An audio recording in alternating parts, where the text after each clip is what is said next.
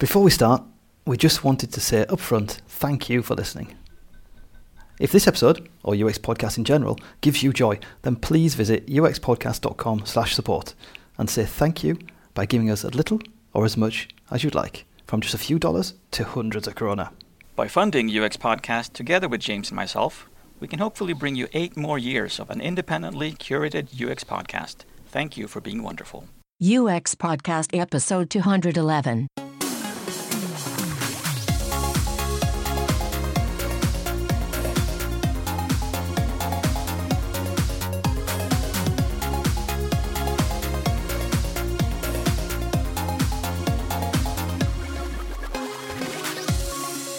You're listening to UX Podcast, coming to you from Stockholm, Sweden. Helping the UX community explore ideas and share knowledge since 2011. We are your hosts, Per Axbom, And James Royal Lawson. with listeners in 184 countries. From Quebec in Canada to Jalisco in Mexico. Laura Kalbag, a friendly designer who is one half of Indie, a not for profit striving for social justice in the digital age. Laura is from the UK, currently lives in Ireland, and while she was living in Sweden, wrote the book Accessibility for Everyone. And straight off the stage, Laura joined us backstage at From Business To Buttons for a chat about accessibility and disruptive design and inclusion. Laura, you mentioned on stage that you've been talking about accessibility for seven years. Do you feel hope about the future? Is anything changing? Because I see a lot of the same accessibility presentations uh, around the speaker circuit, and it seems that we're giving the same type of advice all the time, but are people taking note? Yeah, or I've even been talking about it for even longer than that. I've been talking about it for maybe nine, ten years Yeah. now, and even talking about it before then to the people I worked with and the people I studied with, and it's frustrating. It feels like an uphill battle, and I think that in that time we've had some progress, but really not enough. Mm. And I think part of it is that we're just not incorporating it into how we build things. We're not incorporating it into how we Mm. work. We're considering it an add-on Mm. at the end. Exactly. And so we really need to turn it from being that sort of additional line item into part of the practice that Mm. with everything that we do. So in the same way that you might consider, oh well we think about branding.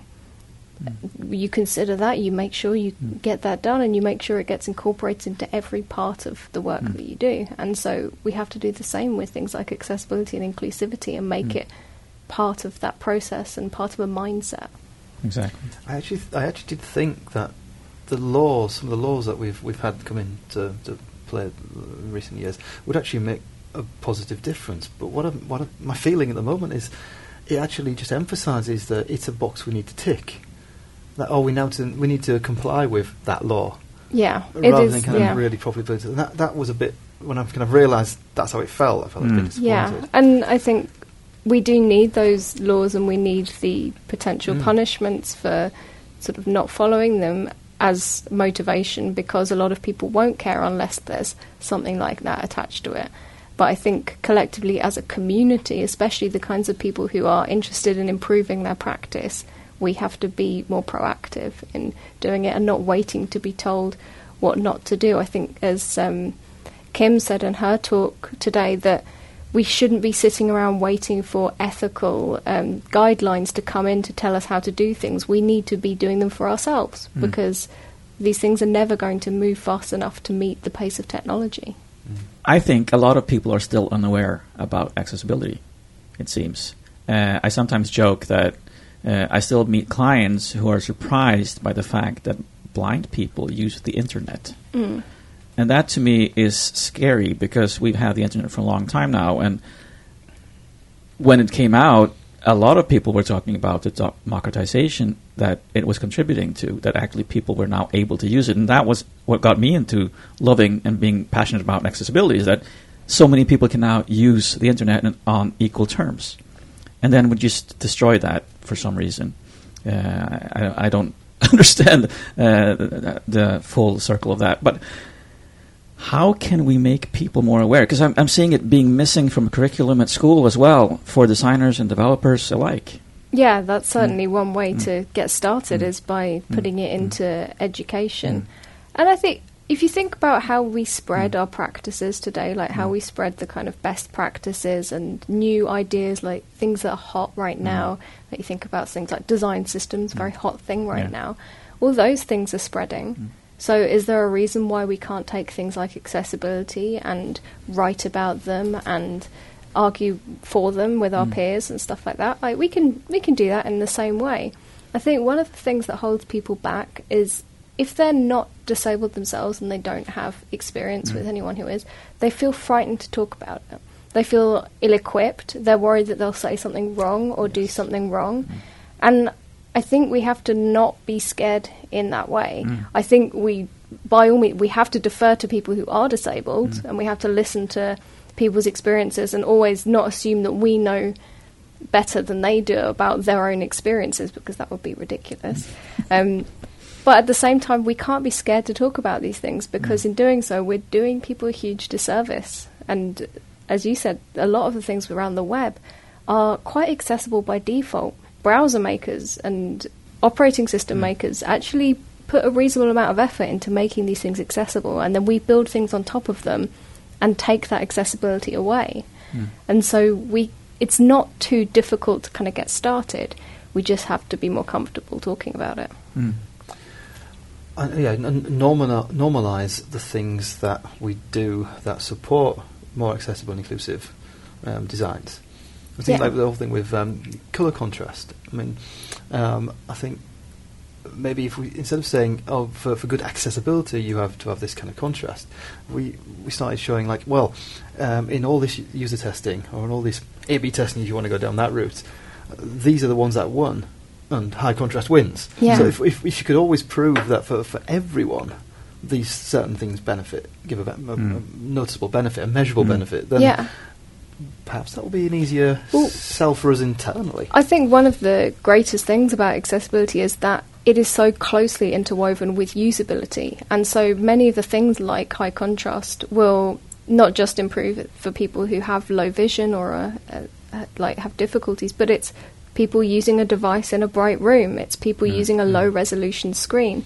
Like these have really positive impacts, and the majority of things around accessibility will improve usability. And in that case, it's an easy sell because that equals you make more money. Mm. Like, it's very straightforward. And there's statistics out there. You can sort of say these are statistics on how many people are in our locality that are disabled. I mean, you've got to be wary that some statistics don't acknowledge like crossover, people with multiple disabilities and things Mm. like that.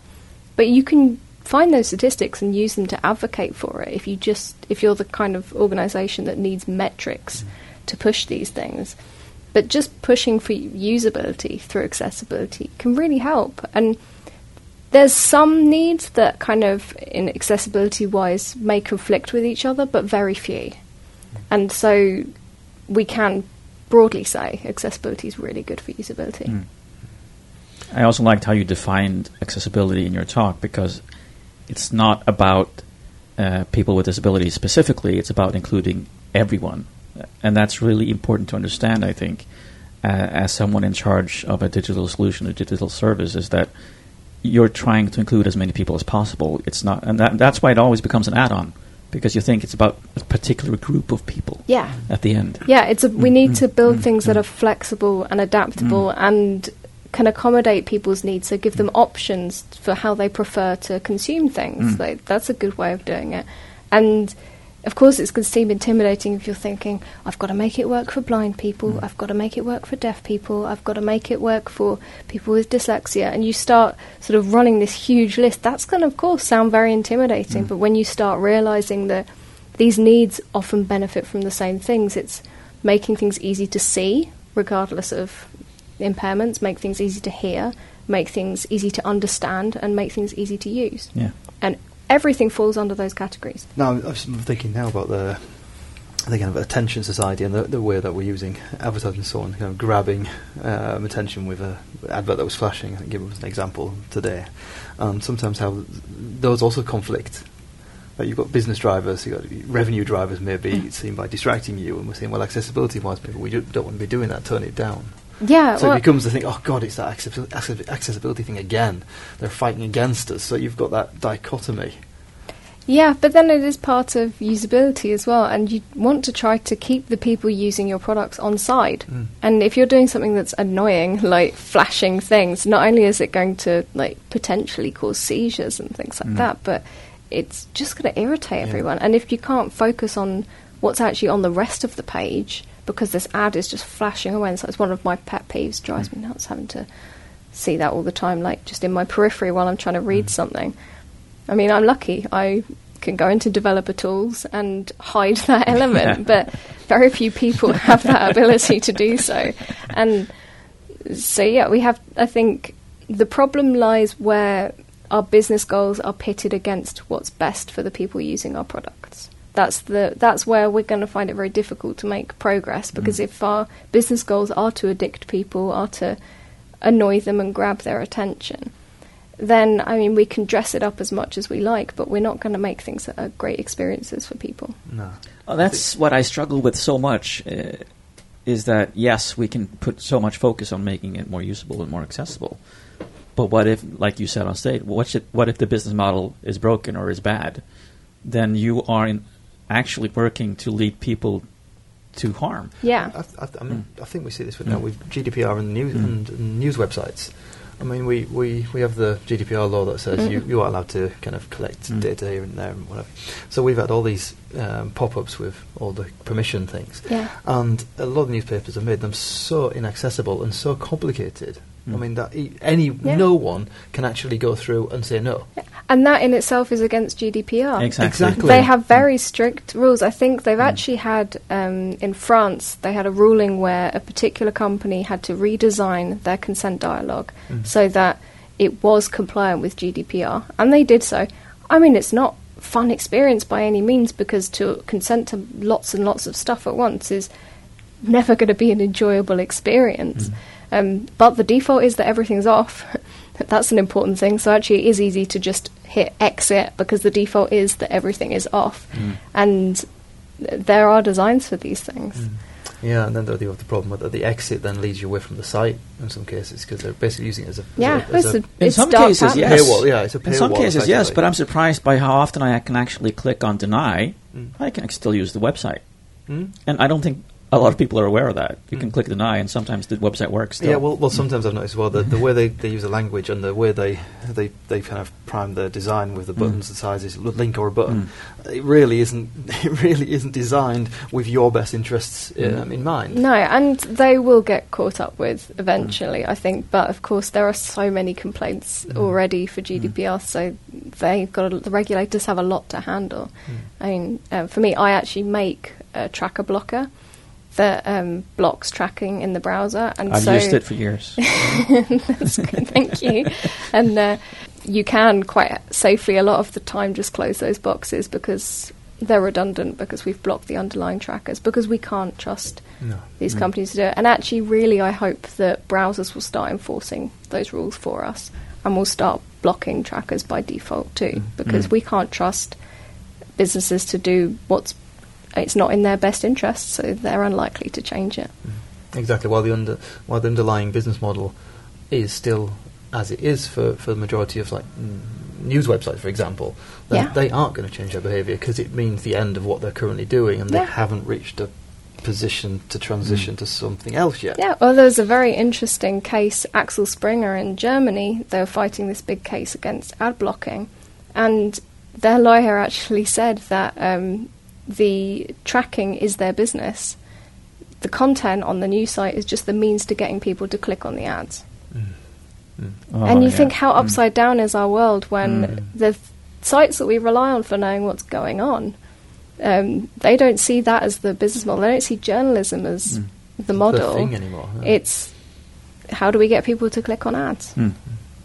That's crazy. And, and and sad. I mean, we've we've we've brought up on the podcast a few times the whole thing about the the dreams and ideal, you know, the ideas, the hope we had for the internet Mm. um, twenty years ago or so, and it's it's kind of turned into the opposite of some of the things we Yeah. dreamt about. But I mean, it's still not over, but it's. I got into it for the same reason. I love the idea of the democratization of Mm. information that you could not only could I learn about whatever I wanted and sort of spread and share knowledge, um, everything I needed to learn about building for the web, I could learn from the web, Mm. which is just so cool. And I don't think that's gone away, and I think that there's still a lot of hopeful projects out there. I think we just have to understand how business affects it, and we need to just find different business models that where we can make technology like work for social good as well. Mm. Yeah. Hopefully, we'll just see this. We'll look back in history at this kind of maybe ten-year period as the dark period, and and there'll be a much brighter future when we've Yeah. got through it. They say that the pendulum swings from sort of dark to light and back again, so I don't know, hopefully, but I think that we can't expect it to do it without us doing anything. Oh, we have to intervene. Mm. We can't just go, "Oh, well, we'll ho- it will swing back." Mm.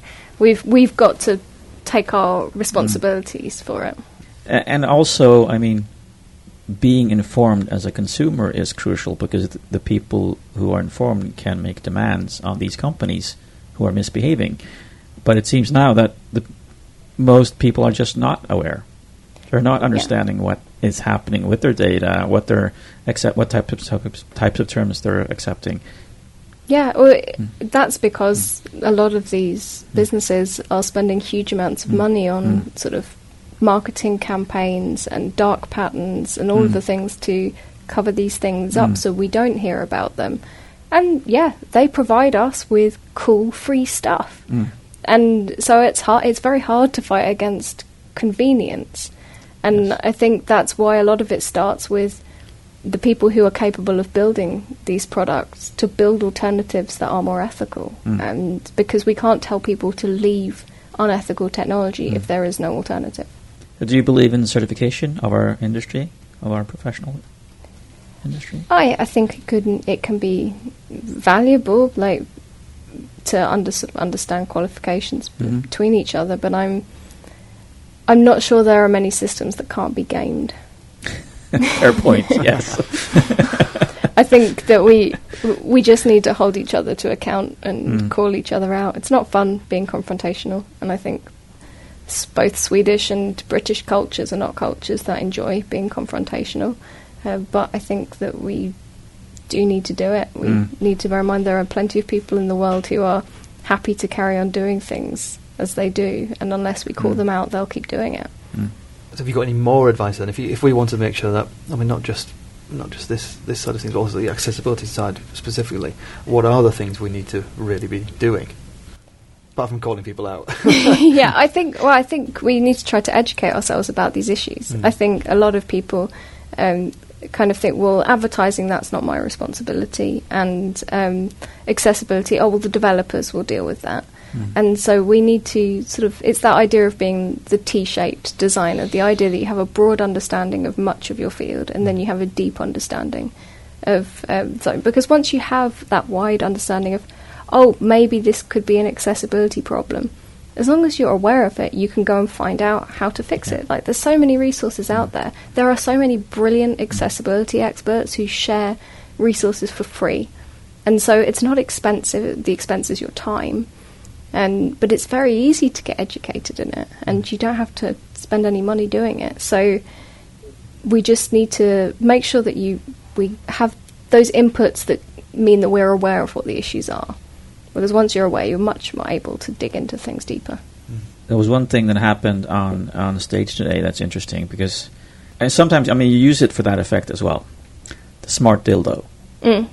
uh, which uh, makes people laugh, hmm but it's a, an incredible invasion on privacy. The example you're Yeah. describing, and people laugh about it, maybe nervously.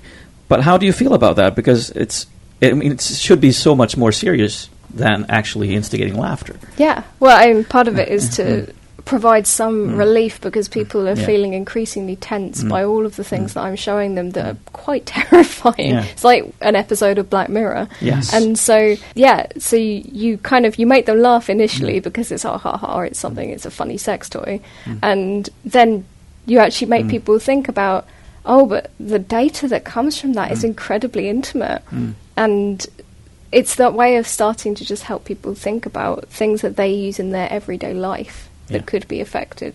I didn't even mention smart speakers.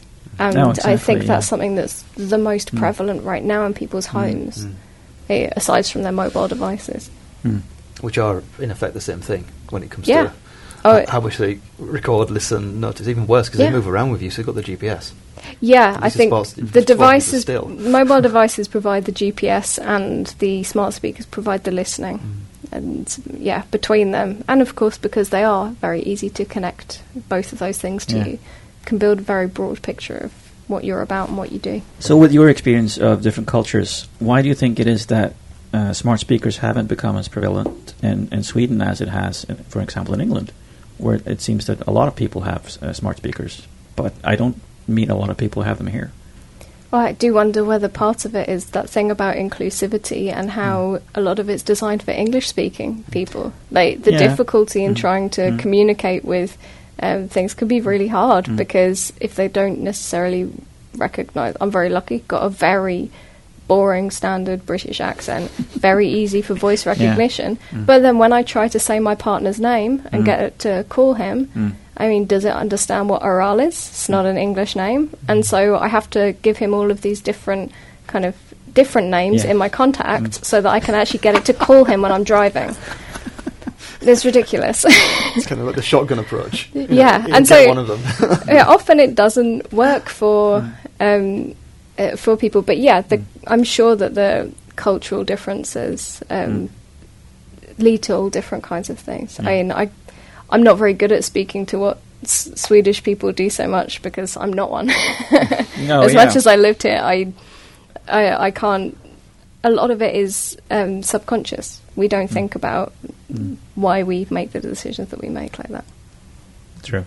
But I think you're onto something because it's. A, I don't think it's a privacy thing that people are not buying them because of privacy. I think Oh, it no. actually is something else. I mean, I'm Yeah. I'm sure it's not. I found it very difficult Mm. arguing um, on those issues in Mm. Sweden Mm. um, because I think a lot of uh, things like having data about you publicly available Mm. is something that's very common in Yes. Sweden because a lot of the Mm. government systems are Mm. built around that. And yeah, it's harder to argue the case for these things when a lot of it's already happened Yeah. because then you're talking about removing power Mm. and taking it away. It's much easier to get there before you give the power to somebody else. But that doesn't mean it's impossible. A GDPR gives you the ability to say, remove my data. Yes. I've been that annoying person a few times, emailing companies. Oh, have you started doing it? I haven't I, done yet. Well, I, I, I kind of use it as a punishment thing. If someone like keeps on spamming me with SMSs or something, then I, g- oh, I get frustrated by some of these uh, marketing things. They they require you to SMS back to tell them to stop, Yeah. and it's a premium SMS, Mm. Yeah. and that presses my button. Mm. So Yeah. then I end up then contacting them via another means of saying take me away, and they go, well, you can just SMS. No, you can take me away. Yeah. Oh, I had that. I was trying to cancel a subscription and they were insisting on I had to phone them. Oh. And I said, You don't. I'd sent them an email and I said, I do not have to phone you for you to cancel this subscription. Mm. And it's a dark pattern that you make that a requirement on your site. I mean, Mm. you think about people who can't, don't have access to phones, people who find it difficult to use phones. I mean, that puts even more onus on them. It's just not fair. Again, not having the right, we're not having the user's interest or the, or the human interest Mm. in the centre. Yeah. Someone else's or something Mm. something else's Yeah. in the centre. I think one of the greatest tricks we've played on ourselves over the last few years is the idea that we're actually human centered and that we actually care about people. Like we Yeah. keep saying it. We talk about empathy, but actually, a lot of the time we use it as an excuse to do other things. That is so true and so sad. So Sorry, not the best thing to say to a UX podcast. trying not to trying not to end on the dystopian note. Then, Yeah. uh, what are you hopeful about?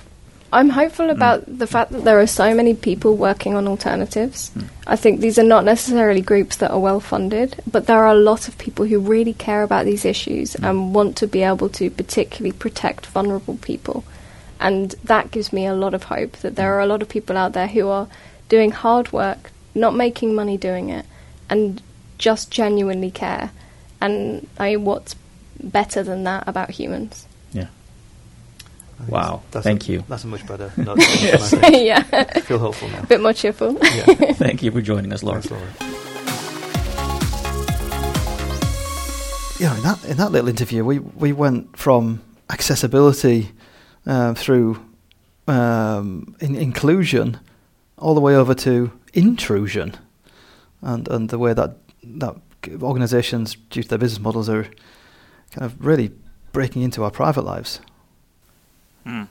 Yeah, that's what I really like about Laura's message, and her and her presentation is that she really is tangible with all the examples from accessibility, but shows us how this actually also, of course, dovetails with how we are being exploited by the bigger companies. It's just very messed up, all of it. Yeah, I mean, I uh, from her from her talk, she she gives the example of um, um, CAPTCHA, um, which most of us I think will know is that is that thing where you get presented a, of a task to do to like writing some text mm. or choosing some traffic lights or crossings um, to prove that you're not a robot. And and Laura points out that this is a terrible thing for accessibility, which is understandable when you think about it. I mean, how do you? And if you've got oh, if you've got need, if you've got accessibility needs, which all, almost all of us have, then that's a real challenge. And what what yeah. Laura pointed out was that many of the times, in fact, Google's latest version, Cap, CAPTCHA three, you don't even it decides already because you've included this this um, script on every single page. It already has decided if you're human before you even answer the questions. So I, I felt a little bit kind of oh, betrayed when she was yeah. telling me all this because I realise now those times where I get asked to pick out traffic lights a second time when I'm trying to confirm I'm human it isn't because they want to know I'm human. It's because I was probably really good the first time, and they thought, well, ooh, we can get even more data. Yeah. Oh. Yeah, that is a really, really scary thought. I mean, we're just being exploited all the way across the board, mm. uh, and it's just not transparent. It's nobody knows about what's going on. Everybody's subjected to it, uh, and just it's lucrative also for, for these companies to maintain prejudices. It's it's just ah, the dystopia we got to in the end just really messed with me because I realized that are we screwed? How screwed are we? And it seems like we don't have a marketing problem for accessibility. I mean, we have a listening problem that it's a listening problem where the, these companies just aren't interested in listening to us and our real needs. And it's, it's based on entitlement and privilege and prejudice. And they just love exploiting it because it's profitable. Mm. I mean, and how do we ensure that it isn't profitable to exploit us? yeah, we, we, we, we kind of half joked about the pendulum swinging, and we're we're, in, we're getting very dystopian and dark. But um, but yeah, Laura points out in her in her presentation um, that advertising platforms which maximize clicks to maximize pro, uh, maximize clicks to maximize profits. Mm. Are, are, are bound to they're they're programmed by default to reinforce prejudices and stereotypes. Yeah. I mean, it, it can't do anything else. Um, mm. It's it, yeah. so the, the, the business models are broken. And and those of us of us who have figured it out, at least have partly figured it out. I mean, I guess it's our jobs then to make it apparent and transparent when people are exploited and excluded. And I, I loved the point uh, Laura was making at the end, actually, about we need to learn to be more confrontational. We need to be able to speak up more mm. and hold each other to account. And, and she made a good point about actually uh, people in the UK and Sweden maybe not being so good at being confrontational. And this is something we have to work on because I, that's uh, that makes me think of how many people are complaining about politicians these days, mm. but without wanting themselves to get into politics. Mm it's easy to point a finger, but it's it's harder to actually get in there and do mm. something. I mean, we, we've we've had this point before about how how confrontational can you be if the country you work in um, doesn't protect your rights as an employee as well as maybe other countries. Mm. I mean, this has come up mm. when we've been at international conferences, and especially Americans seem to be a lot more worried about saying the wrong thing for fear of losing their jobs. Um, so yeah, so this th- we can get very political very quick about the, the, the solutions to this, but I think uh, Laura pointing out being T-shaped, which is something we've talked about uh, many many years. That uh, one of the one of the many important skills as a as a UX designer is knowing knowing a little bit about lots of things. Um, yeah. Because you know when you're faced with some of these things, like we you know we have to evaluate business models um, we have to not only evaluate um, potential solutions or, or, scenarios. You know, is this accessible? Is it inclusive? Um, is it for the greater good of mankind? You know, there's a lot of a lot of skills beyond what you would consider the traditional visual skills, maybe of, of like interaction design or research that we need to make use of. So T skilled is mm. is essential. And and as Laura points out, obviously there are a lot of people who care about these issues, so there is at least some light at the end of the tunnel. It seems that we are in a moment in history where we are calling out these behaviors and are becoming aware and learning to actually start fighting them as well. Yeah, I mean, if we if we go back to the kind of more so so the less controversial aspect of of our conversation when we talk about accessibility um, in in itself, in its in its pure essence of implementation, um, Mm. and one of the things that um, Laura talked about was contrast, um, Right. color, color contrast, and um, there I, I reflected over the fact that um, you know this is this is still the case where many organisations don't have um, palettes for their you know, the branding palettes don't have con- uh, contrast ratios that are good enough, Mm. and that made me think about So how true. that I think that's still because the, the the style guides they have their roots in printed media or traditional media. So so we often inherit style guides from companies uh, when we're doing design work, um, and they haven't considered the web properly and fully. Um, and And it goes back to where we started with the conversation, really, that we've we keep saying and telling and teaching uh, how you do it right, but we keep doing it wrong. Hmm. Uh, and this is a big frustration for me. Mm. That I've I've also been talking about accessibility for many many years, and, and it's just why is it not happening? Why is such a simple thing as you're saying, as such a simple thing as choosing colors, is still not based on accessibility? Yeah, I mean it's exactly. I mean it, it, it's so it's so simple to fix, but it needs to be fixed at kind of root. You know, go back to root causes. Root causes that style guides at companies are, are, are built for the wrong purpose. Um, they need to be Mm. web first. Um, but then on top of that, I was thinking. I was thinking actually this morning about how you know we, web browsers are becoming more and more strict in the implementation of certain things. You know, we Mhm. think about how we've done with with certificates now, with HTTPS and so on. That um, Yeah. you know, uh, you get in Chrome, you get a very prominent page now, a middle page that says this is unsafe. Yeah, and you have to click kind of like on two links or whatever to kind of go to the website if it doesn't have a Right. certificate. Yes. Why don't we start doing this with contrast? Why I like that. why yes. why why can't a page fail to load if um, if there are contrast ratios for any element on the page which don't that aren't um, that aren't compliant?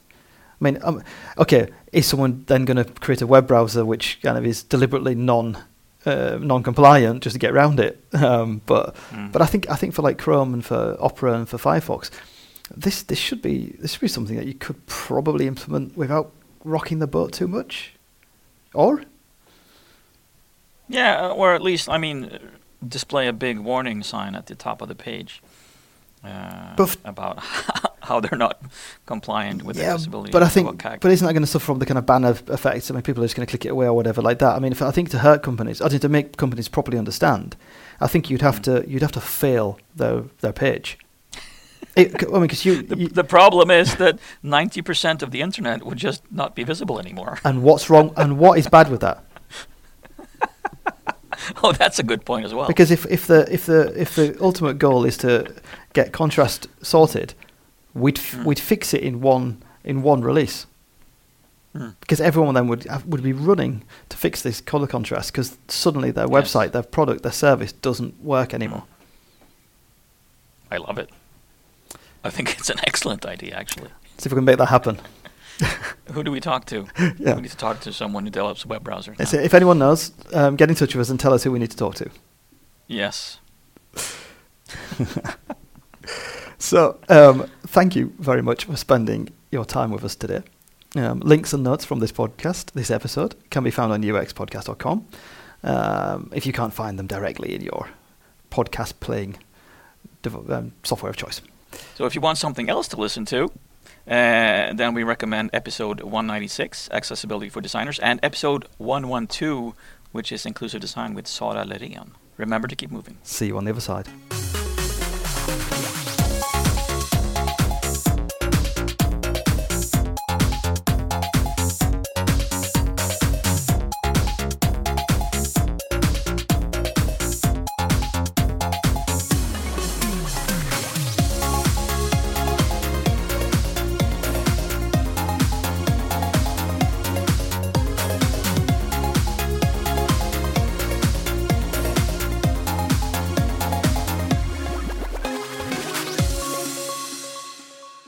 Knock knock. Who's there? Rhoda. Rhoda who? Row, row, row the boat gently down the stream. merrily, merrily, merrily, merrily, life is but a dream. You did Rhoda in a whole accent. I like that. Mm-hmm. It's Rhoda, but I said it with a whole accent. Rhoda. Well, uh, I, I was thinking of the microphone brand, which is why I said it like that. ah. See? Backstory. Yes.